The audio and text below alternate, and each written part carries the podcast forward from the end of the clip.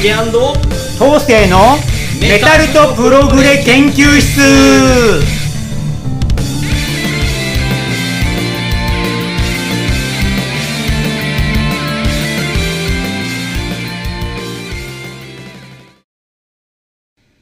はい皆さんこんにちは。ジリアンコンカッセの竹です。はい、メタルとプログレ博士緑川東生です。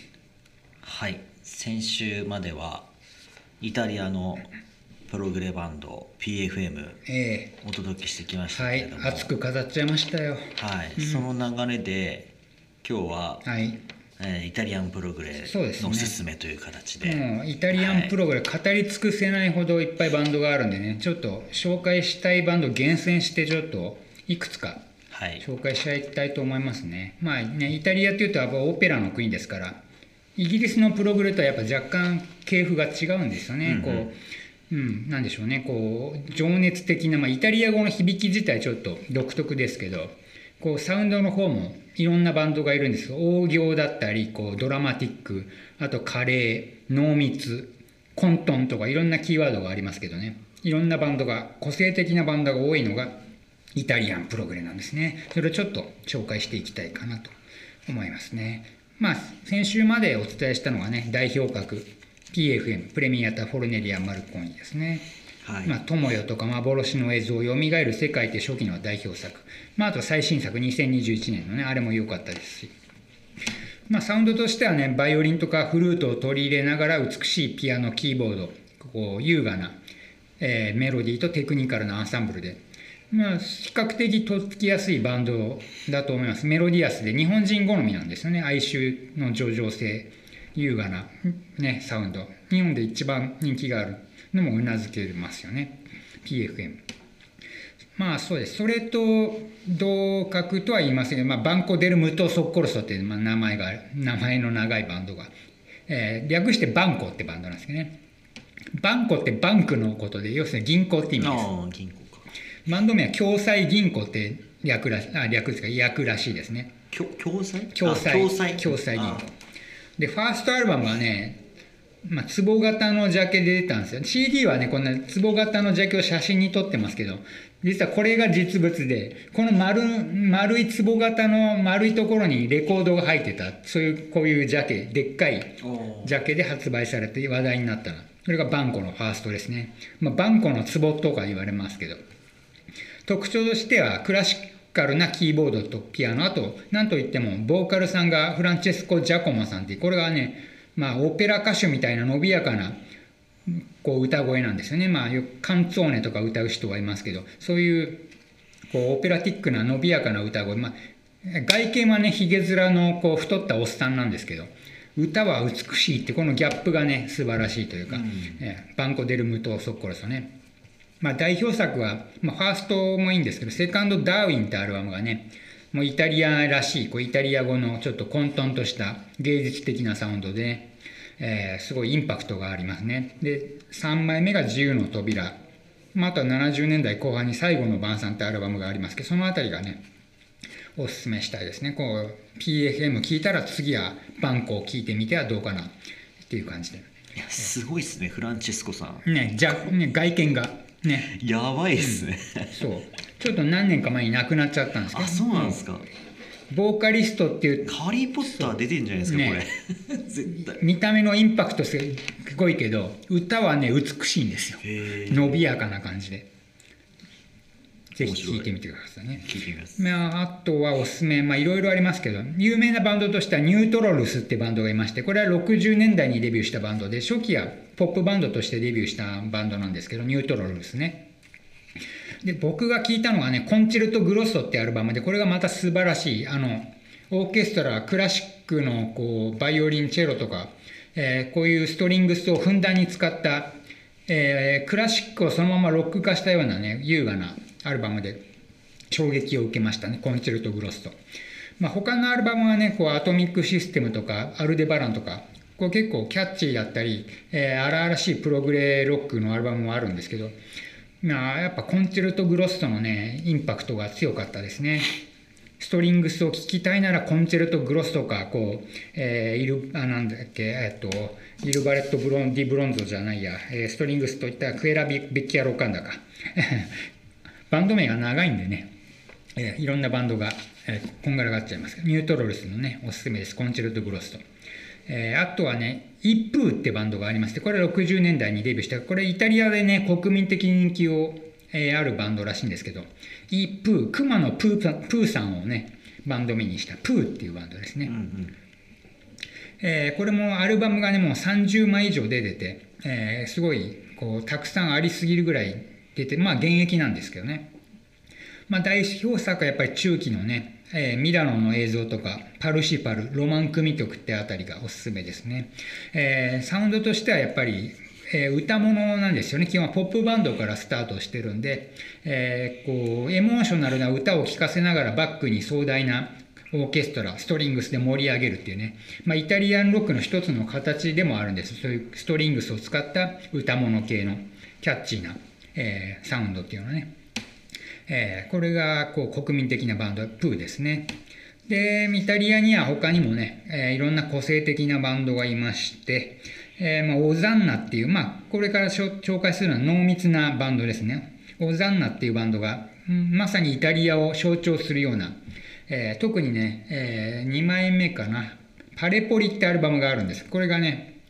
コンセプトアルバムで、架空の都市パレアポリスをテーマにしたえー、コンセプトアルバム、パレポリってアルバムがね、もう、えー、聞いた時に、最初に聞いた時はね、ちょっと怖いぐらいのおどろおどろしい世界観、えー、濃密なこう土着感も感じるという点ではすごい独特なあアルバムでしたね。その後は徐々にジャズロックとか、えー、優雅になっていくんです、あるバンドとしてはね。えー、でも初期のちょっと混沌とした、えこれぞイタリアの濃密プログレっていうのを味わいたい方はオザンナをね、ぜひチェックしてみてはいかがですかね。あと僕が大好きなのはムゼオ・ローゼンバッハってバンドがいまして、ちょっと、えー、バンド名長いんですけど、ローゼンバッハ博物館っていう、えー、タイトルらしい、タイトルというか訳ですね。これが1枚だけ出してるんですよね。これがツァラトゥストラ組曲ってアルバム。えー、ニーチェのサラトゥストラっていう、えー、文あの文学書みたいな哲学書かなあるんですけどね。それをテーマにしてる。サラトゥストラは各語り機だったかな。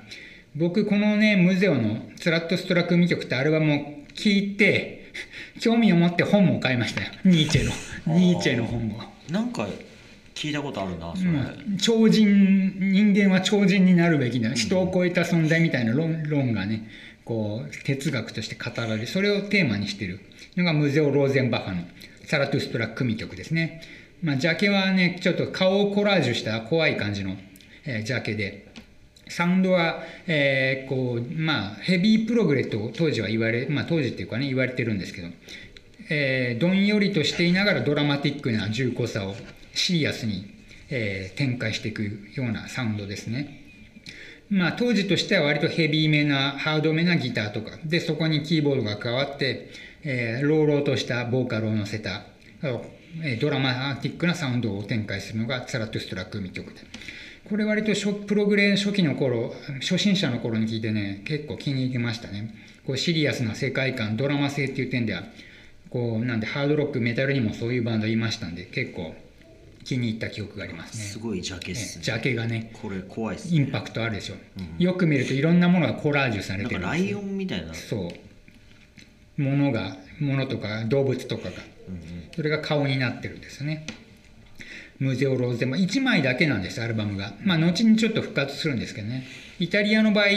まあ、ラテン系気質っていうんですかね。アルバム1枚出して消えるってバンドがかなり多くてね。あと、チェルベロってバンドがいるんです。それも1枚だけ、メロスってアルバム出して、それがまた素晴らしい、まあ、ムゼオとはまたちょっと違った。芸術的なプログラムをやってるんでね、これもおすすめですね、チェルベロ。まあ、あとはね、さらに長い名前のバンドが、ラコマンダータリー・リチュベータ・リトルノっていう RRR っていうのかな、略すとね、ラコマンダータリチュベータ・リトルノ、えー、水晶の世界ってアルバムが出てたと思うんです。それも1枚だけ。出しててね、えー、バンド名は、えー、到着変身書き留め郵便っていう 日本語訳がありますすごいけどですね。それをバンド名にしちゃってる。到着返信うん。書き留め郵便。ラコマンダータリチュブリチュベータリトルの。長い。早口言葉です、ね。でもサウンドはすごいね怪しげでドラマティックで良かったですね。ムゼオとかチェルベッロの系列の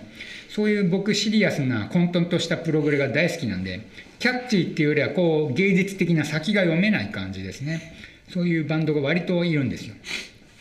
あとセミラミスってバンドがいてね、えー古代バビロニアの女王の名をバンド名にした。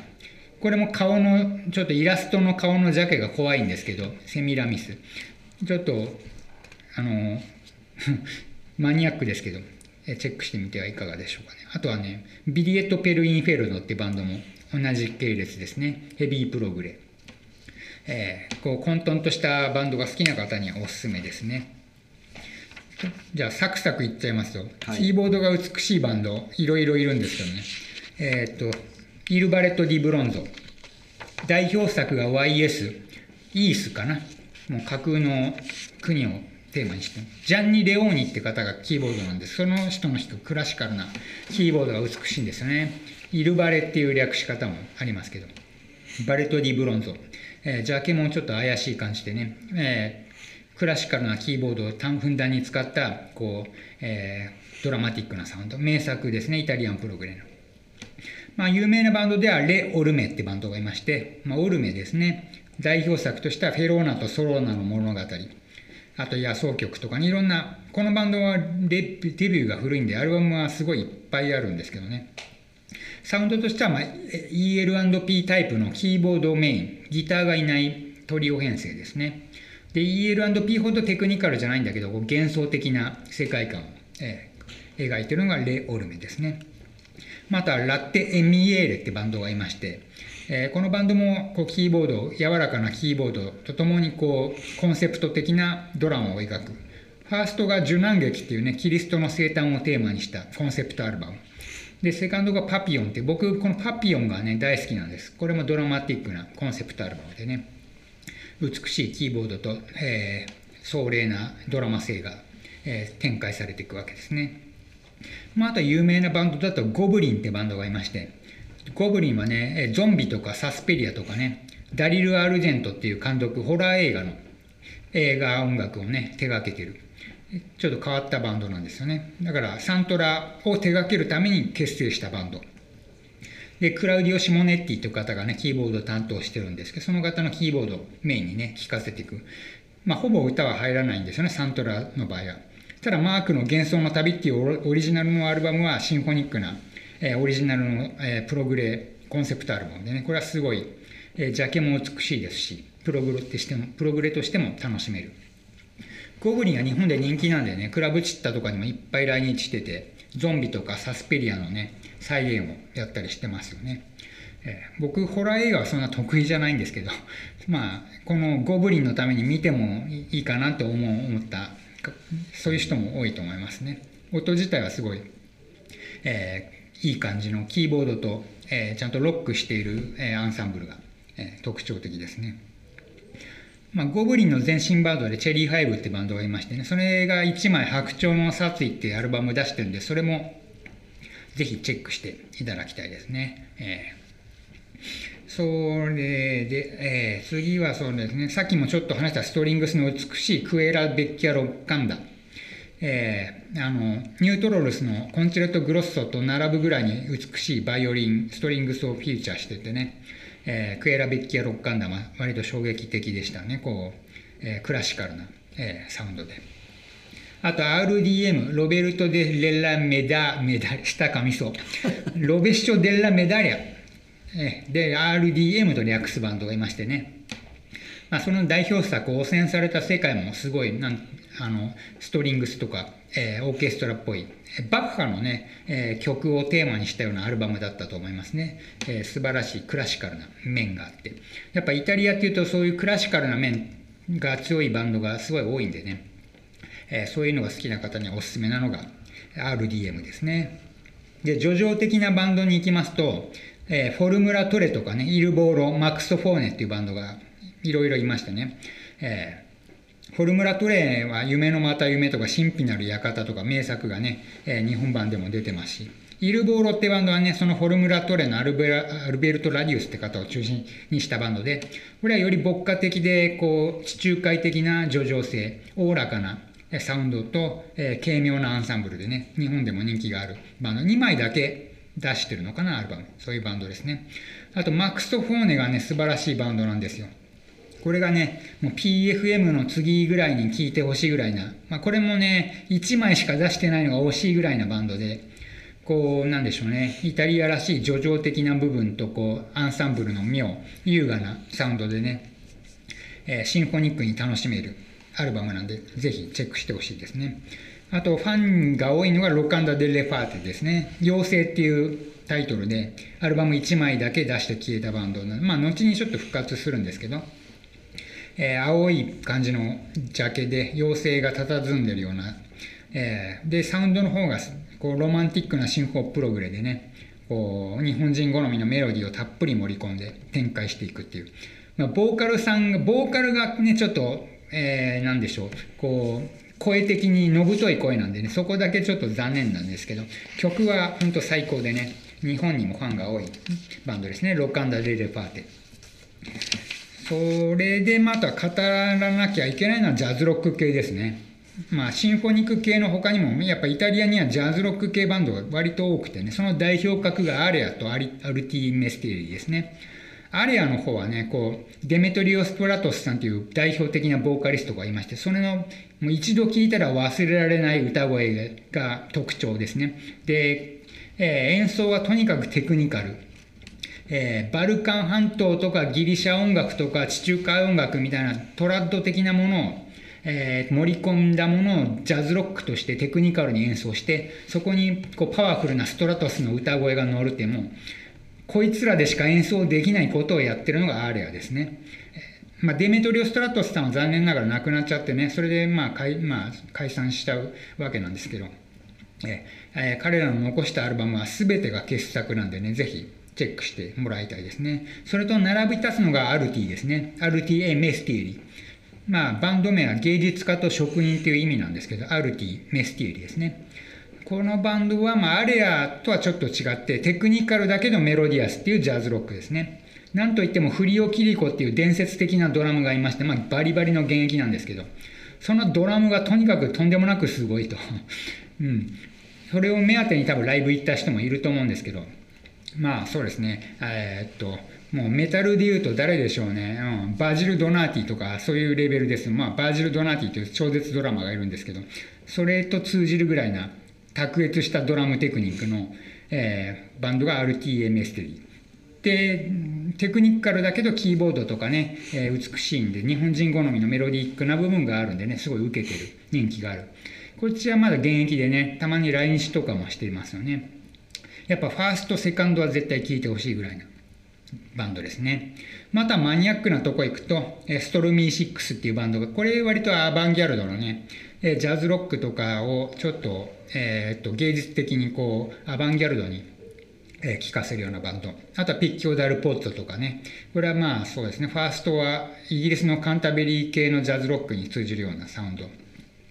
あとはウーノってバンドがありますね。ウーノはオザンナのメンバーが結成するんですね。まあ、オザンナ自体途中からちょっとジャズロック化していくんで、えーその流れで結成されて、えー後にノバってバンドでね、ノバってバンド、イタリアのメンバーが、えーイギリスに渡って活動していくんですけど、えージャズロックとしてはね、えそのあたりも聞いてみたらどうでしょうかね。えーっと最後にま芸術系のバンドですね、まあ、フランコ・バティアートさんっていう、まあ、これ個人のソロプロジェクトなんですけどアバンギャルドな前衛プログレ、えーなんでしょうね。アバンギャルドこう展開が読めないとかいろんなコラージュみたいのを使いながらこう、え楽曲を作っていくこう先の読めない展開がねすごいアートを聴くような感じで、えー初心者の頃はちょっと苦手なジャンルだったんですけど今聞くとすごい、えースリリングでね楽しめますね、まあ、あとは、まあ、ヤクラってバンドがいましてねこれがねサバトの宴宴っていうジャケアルバムが出してるんですけど、えーこう墓場を墓場をバックに赤いフードをかぶった食人鬼みたいな人が骨を食らってるみたいな怪しげなジャケのねこれジャケ買いして衝撃的だったんですけど昔ね、まあ、サウンドの方ももうプログレというよりはホラーホラーサントラじゃないですけどチャーチオルガンがわーんって鳴り響く中女性ボーカルが呪文のような、ね、声を叫びのような声を上げるっていう一種異様な世界が繰り広げられるわけですねヤクラこれ衝撃的でしたね。こう音楽なのかサントラなのかっていうでもこういうね大行でこうすごい、えー、呪術的なものも許されるのがイタリアのプログレなんだなというこうもう今では僕これ名盤として語るぐらいに好きな、えー、バンドですね。ヤクラ。あこれ東勢さんのレビュー出てますよ。ああ僕のレビュー今見てるんですね。あありがとうございます。アマゾンで載ってますから。で最後に紹介したいのがオパス・ア・バントラっていうバンドでね。僕これたまらなく好きなバンドで、まあ、イタリアンロックの輝ける芸術と呼んでるんですけど、まあ、オペラ歌手であるドナドネラ・デル・モナコさんという女性シンガーがそれのねオペラティックな歌声がこうアバンギャルドな楽曲に乗る、まあ、曲自体はねそんな激しいっていうよりはクラシカルなピアノとかこうクラシックをメインにした優雅なサウンドなんですけどそれがちょっとえー、破綻したり、えー、不協和音を使ったりこう芸術的アバンギャルド性を持ってるわけなんですね。そこに美しいドナラさんの歌声が乗るという。このバンドいつか来日しないかないつか来日しないかなと思ったらついにね来日して見に行ったんですよね。何年前だったかな。唯一の来日だと思うんですけど。これも川崎クラブチッタでしたね。これは見れて感動したわ。うん。それまではね絶対日本には来ないと思ってたんで金貯めてイタリア行こうぐらい思ってたわけですよ。すごいっす、ね、オパス・アバントラ見るために。それぐらい一時期ハマってましたね。特に初期の2枚イントロイントロスペツィオーネ。内政っていう日本語タイトルがついてますけど。でセカンドがロード・クロムエル。この2枚はね絶対芸術的な音楽を愛する方には聴いてほしいですね。もうイントロスペツィオーネ。このジャケもねちょっと怪しいこうちょっと目が光ってる女の子が寝そべってるところに少年がこう佇んでるみたいなこう怪しいジャケなんですけどね。これ最初聞いた時は怖かったです。なんかこれからどんな音楽が始まるんだろうみたいな緊張感があって。でドネラモ,、ね、モナコさんの歌声がこうオペラティックなこうスキャットボイスっていうんですかねコーラスみたいのを乗せていく、えー、ちょっと先が読めなかったこうこうスリリング性そういうものとクラシカルな優雅さが合わさった。ぜひこうプログレイタリアンプログレ中級者ぐらいの方にチェックしてもらいたい傑作だと思いますね。2008年来日ですか？日本来てます。ああじゃあそれで多分行ったんだと思いますね、うん。うん、オパス・アバントラ。すごいですね、うん。まさか来日するとは思わなかったので嬉しかった。その時のね DVD が出ててもう買いましたよもう、えー、あのストリングス隊が来ててねバイオリン2人とビオラとチェロですね。カルテットってんですかね。その4人が女性だったんでねビオラのお姉さんがとにかく美人でそれが思い出されますね、えー、あの人好きとか思っちゃいましたね。まあ、ドネラさんはもういいお年だったんですごいちょっと滑腹のいい、えー、お姉さんみたいなおばあちゃんみたいな感じですけど。でも歌声は素晴らしかったですねということで駆け足でイタリアンプログレいろんなジャンルを紹介しましたけどもし興味があるバンドいたらね僕のホームページとかでもイタリアンプログレ特集してるんでぜひチェックしてみていただきたいですね、えー、ちょっとかなりいろんな単語が出てきたんで、えー、ディープな これコアな回になりましたねねもうイタリアンプログレ好きがね飲み会するとえらいことになるんですよ。バンコデルムトソコリやプレミエタファルネマルコンいやイルベショロベスタメンダラオパスアバントラクエラベッキャロカンダもう呪文のようなバンド名がね飛び交うわけですイルバレト・ディ・ブロンゾとかね。何言ってんだみたいな。これなかなかコアな回になりましたね。イタリアンプログレを駆け足にお伝えしましたまあ、あの一つでも気になったバンドいらっしゃったらそうですね。ねあの チェックしていただきたいなと入り口はどこからでもいいんで、はい。ありがとうございます、はい。じゃあそのまあ流れを組んでというかはい。どうなんですか？イタリアつながりイタリアつながりで次回メメタルでイタリアのシンフォニックメタルラプソディいきますか？ラプソディ・オブ・ファイヤーラかな？プソディ・オブ・ファイヤー、え。これは結構好きな方多いんじゃないですかね、ええ。そうですね。僕のバンドメンバーで好きな子もいますからね。ああそうですね。はい。じゃあラプソディちょっと次回